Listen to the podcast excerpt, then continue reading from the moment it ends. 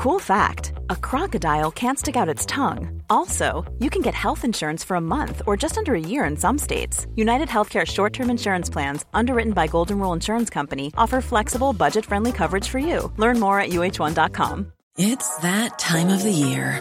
Your vacation is coming up. You can already hear the beach waves, feel the warm breeze, relax, and think about work. You really, really want it all to work out while you're away. Monday.com gives you and the team that peace of mind. When all work is on one platform and everyone's in sync, things just flow wherever you are. Tap the banner to go to Monday.com.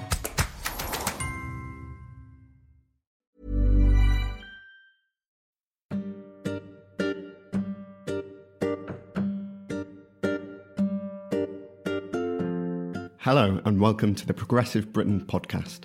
This is the podcast with the unpopular opinion that progressive centre left politics has as much to offer in the modern world as it has ever had.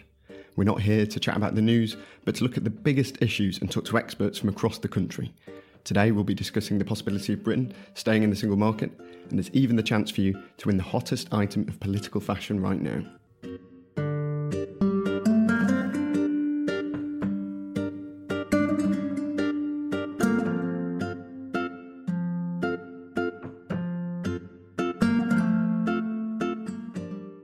I'm Conor Pope, Deputy Editor of Progress.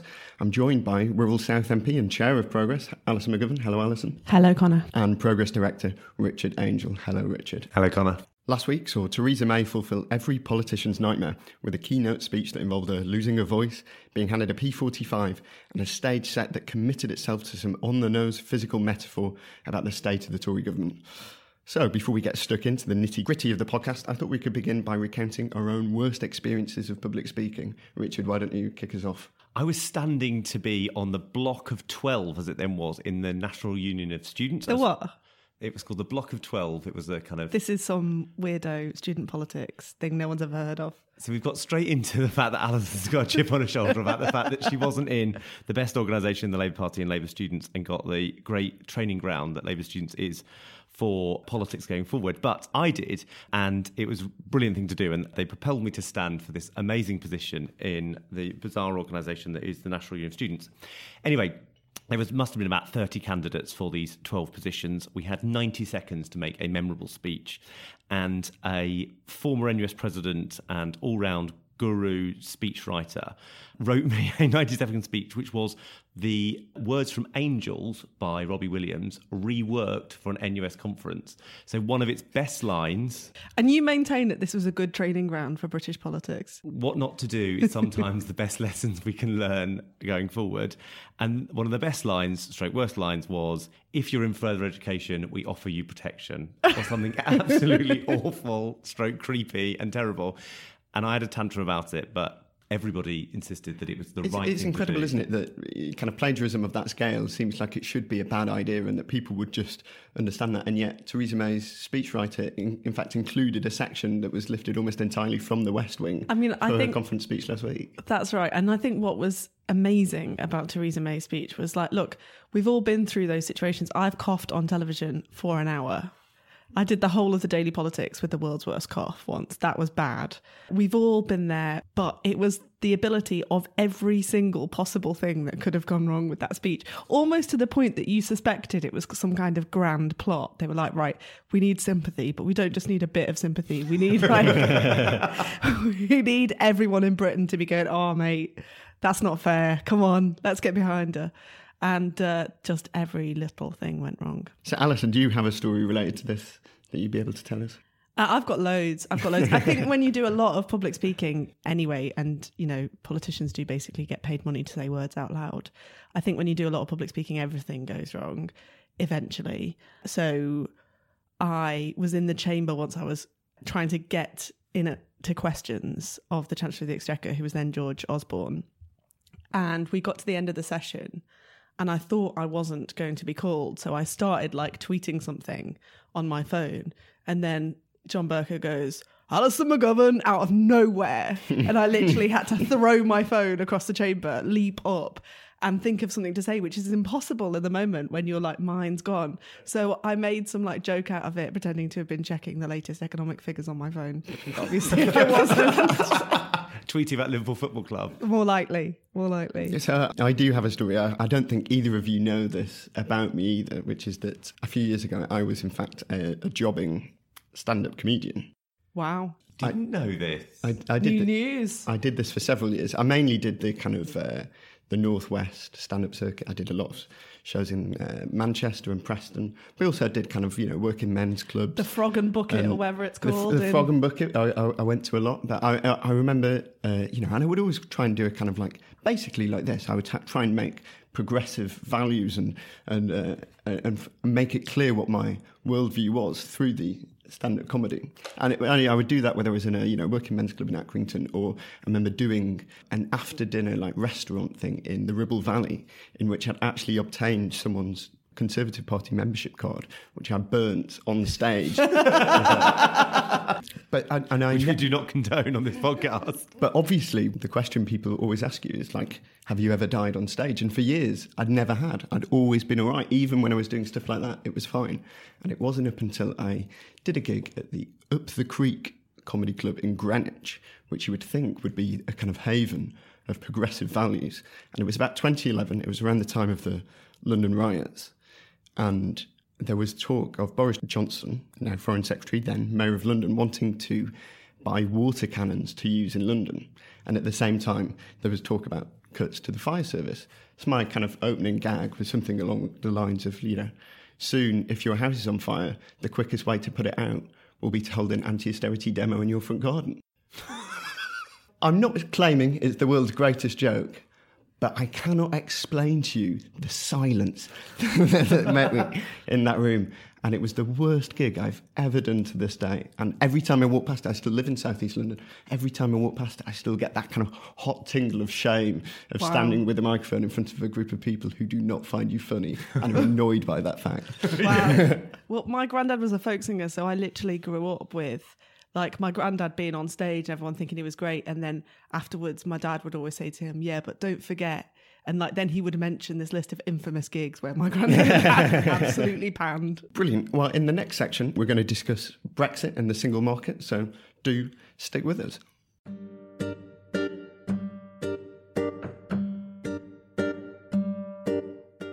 Is it possible that Britain could stay in the single market? Both the Tory and Labour approaches towards leaving the EU have been in constant doubt since the shock election result in June, in which millions of pro Europeans turned out to stop a hard Tory Brexit. But with a Conservative in Downing Street and Labour declining to debate it at conference, will it actually happen? Alison, you're co chair of the recently launched Labour's campaign to stay in the single market, which you launched with Heidi Alexander. Was it last month or the month before? In August, yeah. And so, how many Labour MPs do you kind of have involved in this now? So there must be around 40 odd Labour MPs who've been involved. But really, this campaign has never been about the Parliamentary Labour Party. Heidi and I agreed to start this campaign because a few grassroots Labour members, people we knew through local Labour parties, asked us to.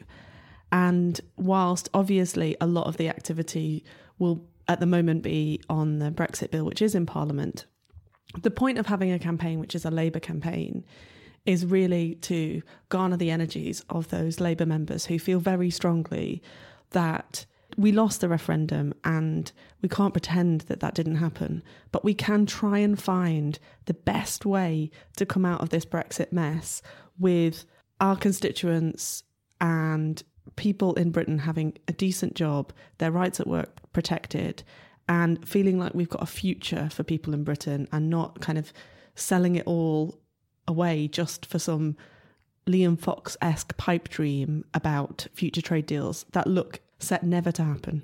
So, what do you think the process would look like from where we are now to March 2019 to be in a position where Britain is actually going to stay permanently in the single market? What happens in that two years? There's two things I think that could tip this. First is that I think everybody sees now the mistake of trying to do negotiations about the permanent future of our country on a party political basis. And wouldn't Theresa May have been a lot smarter if she'd involved the opposition and had some kind of some kind of process where we could involve the public and listen to them. So I think one of the things that could happen is that Theresa May could recognise that trying to make a Brexit that just suits the Tory party was never going to work. And we've tested that theory now and it hasn't worked. So get the other parties involved, get the Labour Party involved, get the trade union movement and civil society involved, and get the public involved.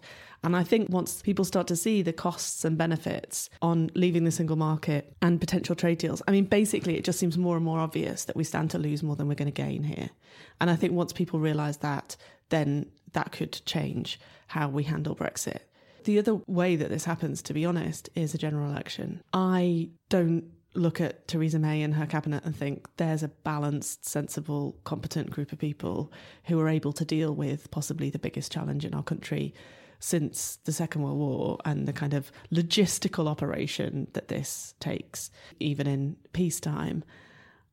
And so you kind of wonder at what point does this cease to work for them either.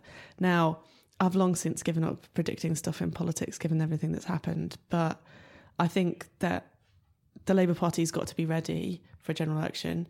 And I personally think our policy would be a lot more compelling and convincing. We could say to people, look, the way to deal with Brexit is to say the risks of leaving the single market are just too great. The potential benefits are not enough. Therefore, we stay in the single market and the customs union on a permanent basis. And I think if we reached out to our friends in Europe, and let's be honest, the trade union movement and the Labour Party have a lot more friends in Europe than the Tories do. Hmm. so if we reached out to our friends in Europe and said, can you help us on this? Can you work with us? I think we get a decent reception. Richard, do you think there'll be a general election? I don't think there'll be a general election for some time, I'm afraid. I have all the same analysis as Alison that this is hardly a competent group of people who are running the country for anything other than their own interests. But I think their own interests will serve out, and it means we'll be in for a very long parliament. I, however, think that there is a real opportunity to keep Britain in the single market coming up. If Labour takes the same approach as Alison said, we believe the Tories should, which is govern for the country rather than for our own interests. So Labour has to be squarely behind staying in the single market but not looking to do it for political reasons, but because we know there are huge amounts of jobs and rights dependent on it. That if you can calibrate those things, that obviously the SNP will be with us, other smaller parties will, but I think there is then a phalanx of the Tory party that will come with us at the right point, and that Labour could essentially marshal Britain saving jobs and opportunities that go with it. And I think the key task for us internally in terms of the single market campaign is yes, to make some of these business and jobs cases. And that's obviously really important and core to what we do.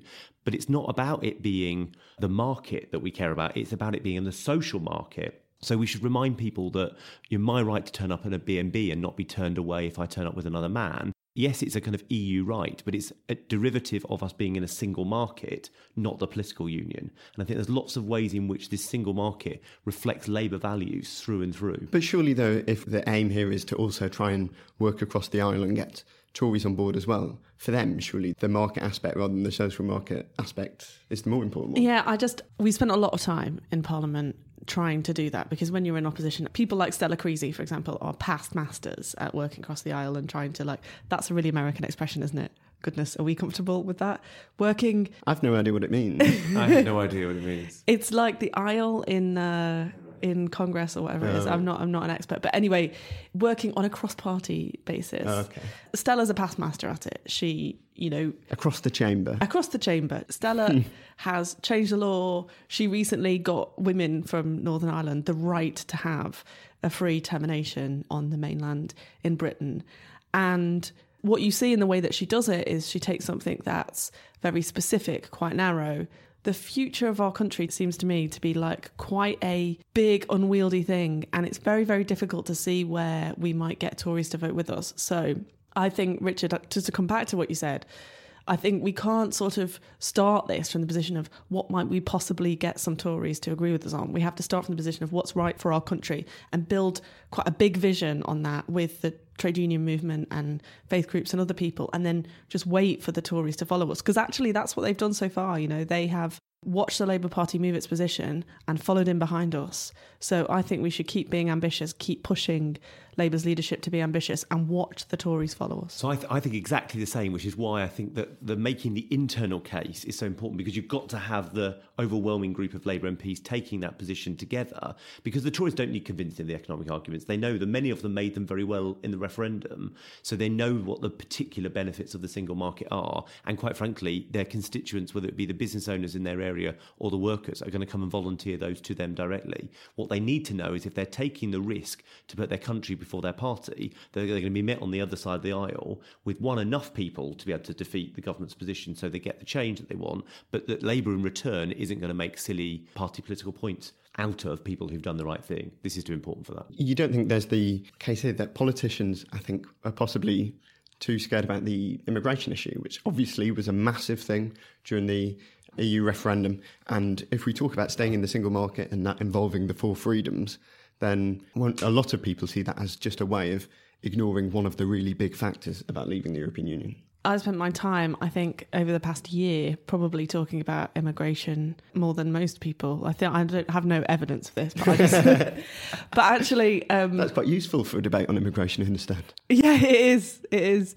But having done three general elections in a Labour Tory swing marginal, I have probably spoken about immigration with the public more than a lot of MPs because what happens in a general election where you're the Labour candidate and the Tories are trying to beat you and think that they can beat you is that we've always had compelling arguments on public services and people people always feel that you know the difference between a Labour government and a Tory government when you step foot in a school or a hospital or when you think about what your local council is able to do to stop homelessness or whatever. People know the difference.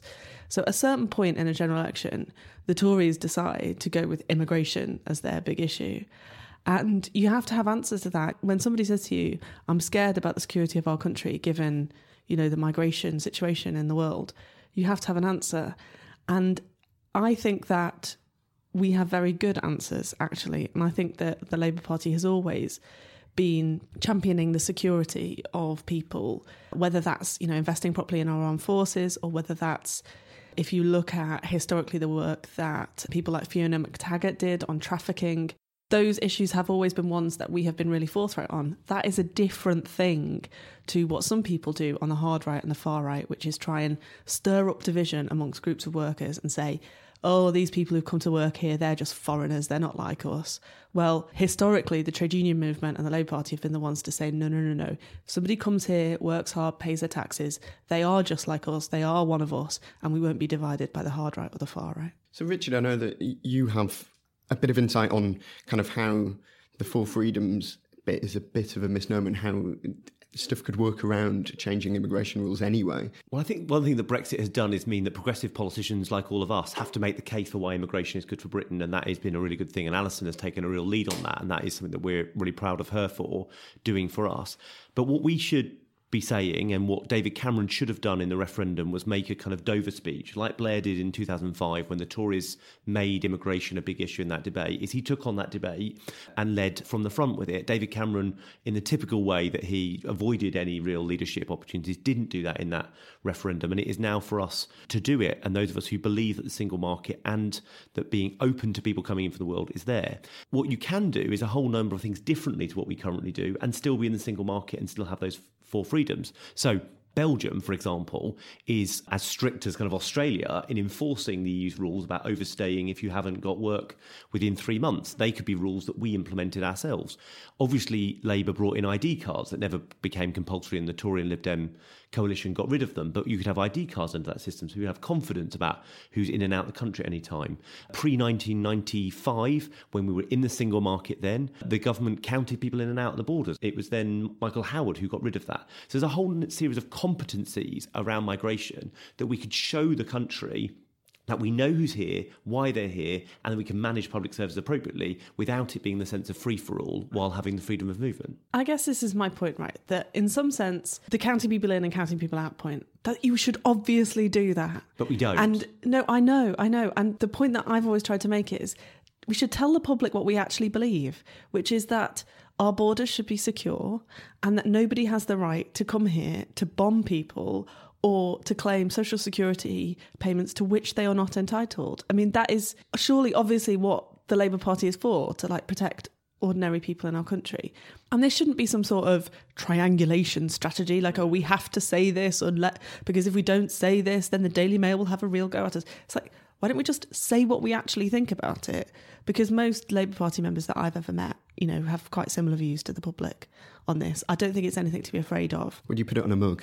I think know, that has to might- be the, the, the, the test for any might- immigration policy from now on. But wasn't the problem with the mug is that we didn't have the policies that saw through what the mug said? So it Ah. wasn't about controlling immigration. It was about other kind of silly things uh, around the labour market that Ed did instead of essentially having competence in the system. I, th- I think the point is, you know, by the time you're relying on a mug, it's too late, isn't it? But actually, in general, it's a well known fact that the uh, electoral item that I believe can win any election is a badge, not a mug.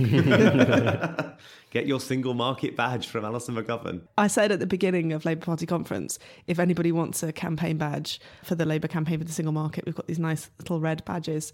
Then just come and ask me for one. And loads of people did. I was really surprised. Do you have any left? I do. So if anybody would like one, Oh, great. So if listeners Message do want in. a bet. Yeah, exactly. If you want a If you badge. subscribe to the podcast send us a, a picture of the fact you subscribe, we will send you one of the single market badges. There's a really, really uh, nice Labour Party member called Isabel who did the, just this. She got in touch with me, asked for a badge. I sent her one. She sent me loads of sweets in return. So thank you, Isabel. I hope Isabel listening. is listening. On kind of that issue on Labour Party members and campaigns, uh, just wanted to quickly move on to what happened at Labour Party conference and the fact that there wasn't, uh, you know, a debate, as it were, on Brexit on the conference floor. Now, I know that actually there is some confusion about this still. I saw that the, I think um, the leader of the opposition's press office Twitter account was um, saying yesterday after Andrew Marr uh, said that there had been no Brexit debate at Labour conference. They said that was not true. So, Richard, you are an insider on this sort of stuff who understands the process a lot more than any of us. So, what what did happen? So I received an email forwarded from one of our members who is on one of the various Momentum lists, and Momentum put out an email recommending how people vote in the priority ballot. Progress do it, Labour First do similar things, nothing wrong there. But in it was a quite interesting line where it said something broadly like Brexit's going to be debated, so you don't need to prioritise this, prioritise these other motions instead.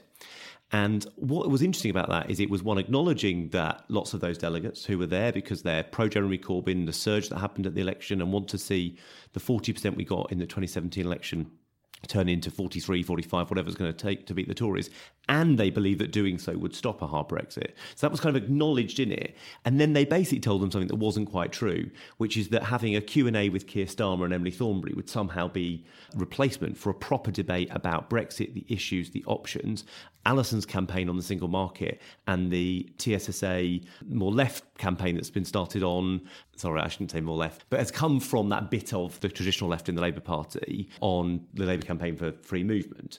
Those all got denied the opportunity to have that debate. And what conference didn't get to do was give its view on Brexit in any kind of democratic way. It broadly got a glorified Q&A with Keir Starmer and he made a very good speech. He didn't go far enough clearly on the important issues, but there wasn't really opportunity for members to reflect that. And the irony that the so-called campaign for Labour Party democracy that have campaigned for years and years and years for be more debates, more motions, more issues, more member involvement, somehow papered over the cracks and suggested that a glorified Q&A replaced a real democratic debate. I mean, this is sort of the slightly amusing part of it, although it is obviously very serious. And Heidi and I wanted there to be a votable motion, essentially, and, an, and a proper debate. Jeremy Corbyn would not be the first leader of the Labour Party to slightly stitch up what happens on conference floor, and he won't be the last. It's just slightly funny that we've come through all of this process and all of this like desire for democracy and all of the rest of it to have exactly pretty much the same situation at Labour Party conference as we've ever had. And also the first opportunity to use the stitch and fix, they took it. And what was remarkable, when you look at the delegates, they were so willing Jeremy Corbyn and his project on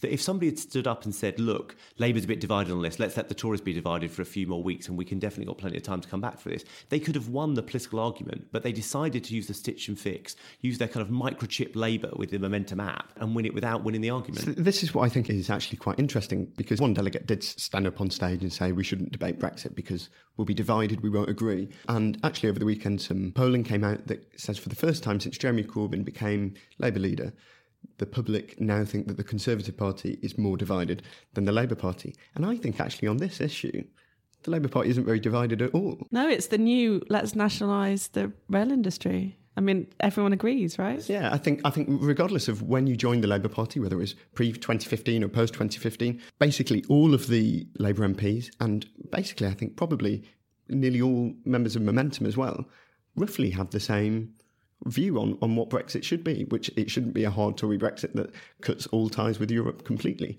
And I think there's only a very, very small number who actually disagree with that. And I just think Are they all work in Norman Shore South?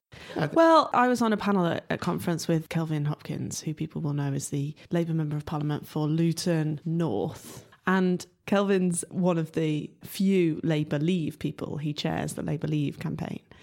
And I mean, he was doing panels from that perspective because it is very, very difficult to find people who subscribe to that point of view, partly because in a world where, you know, we had a 1950s type economy where the goods that we make, we made them all here and, you know, they were manufactured here and then sold abroad you might come to one conclusion, although I don't, still don't think I'd agree. In a world where the goods that we make, we make them across Europe. So Airbus planes, for example, have the wings made in Broughton in North Wales, and the rest of the parts of the plane are made in Toulouse and other parts of Europe, and then they're all brought together at the end. You know, it makes absolutely no sense to conceive of the British economy in the way that people who campaign for us to leave Europe from a hard left position do this sort of siege economy idea, put up walls, and then we can say what happens. You know, within those walls, forget the rest of the world, right? We'll just care about what happens within our country's boundaries. Well, you know, actually, that might have made sense in the 1950s. It certainly doesn't make sense now. Kelvin Hopkins is taking up the Bennite position, a traditional Bennite position on why we should be outside the kind of bosses club EU. Yeah, it's just And like what- the world's, it was probably wrong then, and the world's a different place in any case. I think that's true, but what the fear is is that he's the bit of the iceberg that you can see, and he's the, there's only one or two that's above the the line, but there are more that essentially hold that position. Well, I think what Conor's saying is that actually the evidence is, such as we have evidence, the evidence is that most people in the Labour Party do agree about where we are, that our jobs are too important, our rights are too important, and frankly, the economic consequences for our ability to fund public services are profound. Yeah, I mean, those people are single market. disproportionately in the new elite and the new establishment in the Labour Party, aren't they? There might be very few of them, but that's where they seem to reside. Well, I think the best piece of evidence we could have had would have been a vote at a conference, which we didn't in the end have. I think this is obviously an issue that we will come back to again and again. But do stay with us because in the next section you can find out how to win the best new political t shirt.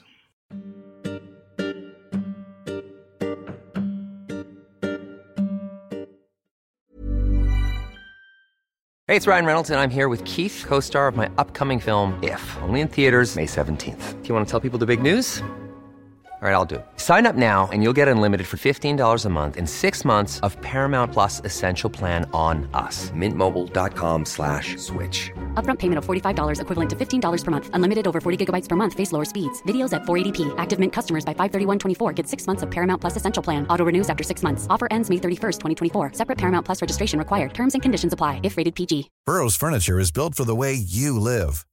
From ensuring easy assembly and disassembly to honoring highly requested new colors for their award-winning seating, they always have their customers in mind. Their modular seating is made out of durable materials to last and grow with you. And with Burrow, you always get fast, free shipping. Get up to 60% off during Burrow's Memorial Day sale at burrow.com slash ACAST. That's burrow.com slash ACAST. burrow.com slash ACAST. Hiring for your small business? If you're not looking for professionals on LinkedIn, you're looking in the wrong place. That's like looking for your car keys in a fish tank. LinkedIn helps you hire professionals you can't find anywhere else, even those who aren't actively searching for a new job but might be open to the perfect role. In a given month, over 70% of LinkedIn users don't even visit other leading job sites. So start looking in the right place. With LinkedIn, you can hire professionals like a professional. Post your free job on linkedin.com/people slash people today.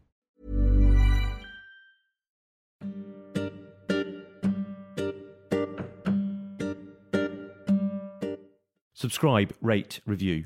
We're keen to listen to your thoughts about the podcast this week, the issues we've covered, how we've been debating the future of progressive politics. So send us a tweet at Progress Online. Contact us on Facebook forward slash Progress Labour.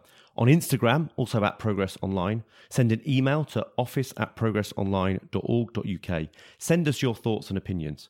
And please, please do leave us a review on iTunes. The best review could be a competition winner.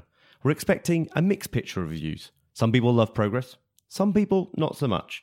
But the prize for the best review this week, good or bad, will be the hottest item of political fashion Philip Normus Centrist Dad t shirt. You could be that winner.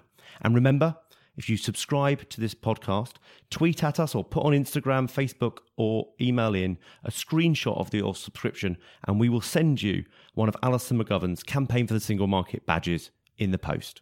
We'll be going through the best of your tweets, Facebook, emails, Instagrams, and iTunes reviews in our Review of the Week podcast coming out this Friday. Make sure you subscribe to the channel so you get that too. And this week we'll be answering our political pub quiz question of the week. This week it is what was the topic of Cambridge undergraduate and now Shadow Secretary of State for Justice Richard Burgon's undergraduate dissertation? Send us in your thoughts throughout the week and we will find out the answer on Friday's show.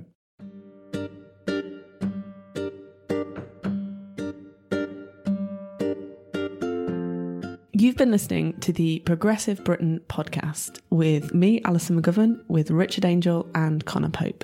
The music was When in the West by Blue Dot Sessions, licensed under Creative Commons. And many thanks to the brilliant Caroline Crampton who produced this podcast.